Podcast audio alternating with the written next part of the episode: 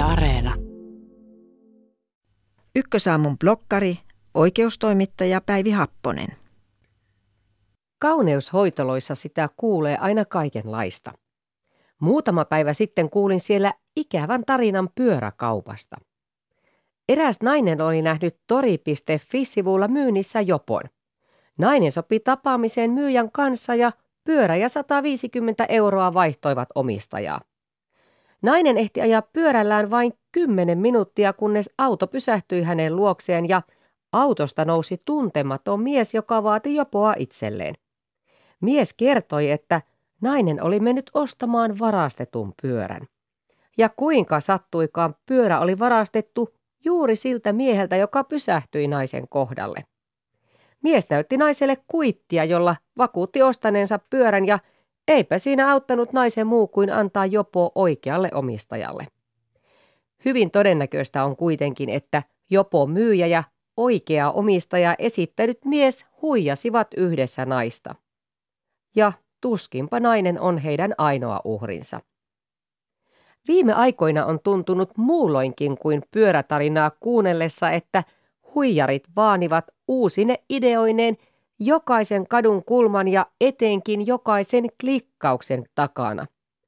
Viime kuussa uutisoitiin omakanta huijauksesta, jossa rikolliset olivat kehitelleet omakantaa muistuttavan huijaussivuston. Sen avulla moni meni lankaan. Muutama viikko sitten tein itse uutista Helsinki-Vantaan lentokentän uudesta rikostyylistä, jossa Suomeen on lennetty ainoastaan varastelemaan tavaraa lentokenttämyymälöistä.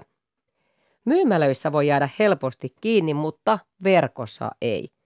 Eipä ole siis ihme, että verkkorikosten määrä on ollut kovassa kasvussa viime vuosina. Tänä vuonna marraskuun alkuun mennessä poliisin tietoon oli tullut jo yli 20 000 verkkorikosta. Poliisi onkin ottanut erityisseurantaan suuren suosion saaneet verkkorikokset, kuten rakkaushuijaukset, sijoituspetokset, niin sanotut helpdesk-petokset, nigerialaishuijaukset, toimitusjohtajapetokset ja pankkipetokset. Näillä rikoksilla on saatu poliisin laskujen mukaan viime vuonna rikoshyötyä 25 miljoonaa euroa.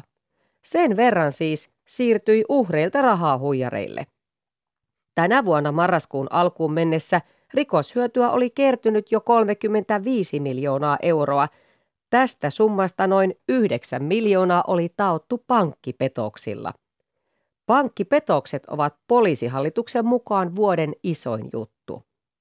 Niissä uhreilta saadaan anastettua verkkopankkitunnukset, joilla sitten päästään uhrien pankkitileille ja lisäksi muihin sellaisiin palveluihin, joissa vaaditaan vahvaa tunnistautumista. On kurjaa joutua pankkipetoksen kohteeksi tai menettää pyörä, josta on maksanut 150 euroa. Mutta huijausten synkintä lajia ovat mielestäni kuitenkin rakkaushuijaukset.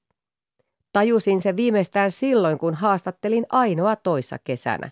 Hän oli menettänyt rakkaushuijarille 90 000 euroa. Lähimmäisen rakkaus ja hyvä tahto eivät ole ainakaan verkkorikollisuudessa lisääntymässä.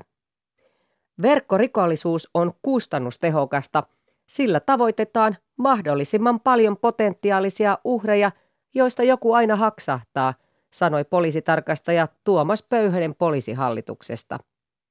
Poliisin mukaan verkkorikoksia tehdään nyt enemmän kuin koskaan aiemmin. Ja niiden selvittäminen on hyvin haastavaa, koska Tekijät ovat viranomaisten mukaan usein Suomen rajojen ulkopuolella. Ärsyttää ja surettaa nuo huijareiden touhut. Se on niin helppoa huijata lähimmäistä maapallon toiselta puolelta Google-kääntäjän avulla, viedä rahat ja jopa koko elämä. Mutta mitähän tapahtuisi, jos huijari juttelisi esimerkiksi Ainon kanssa juuri ennen sitä hetkeä, kun hän on iskemässä uuden uhrinsa kimppuun? Jäisiköhän silloin joku petos tekemättä, vai onko niillä huijareilla edes oman tunnon rippeitä jäljellä? Entä miettivätkö he koskaan, mitä on tapahtunut heidän uhreilleen petoksen jälkeen?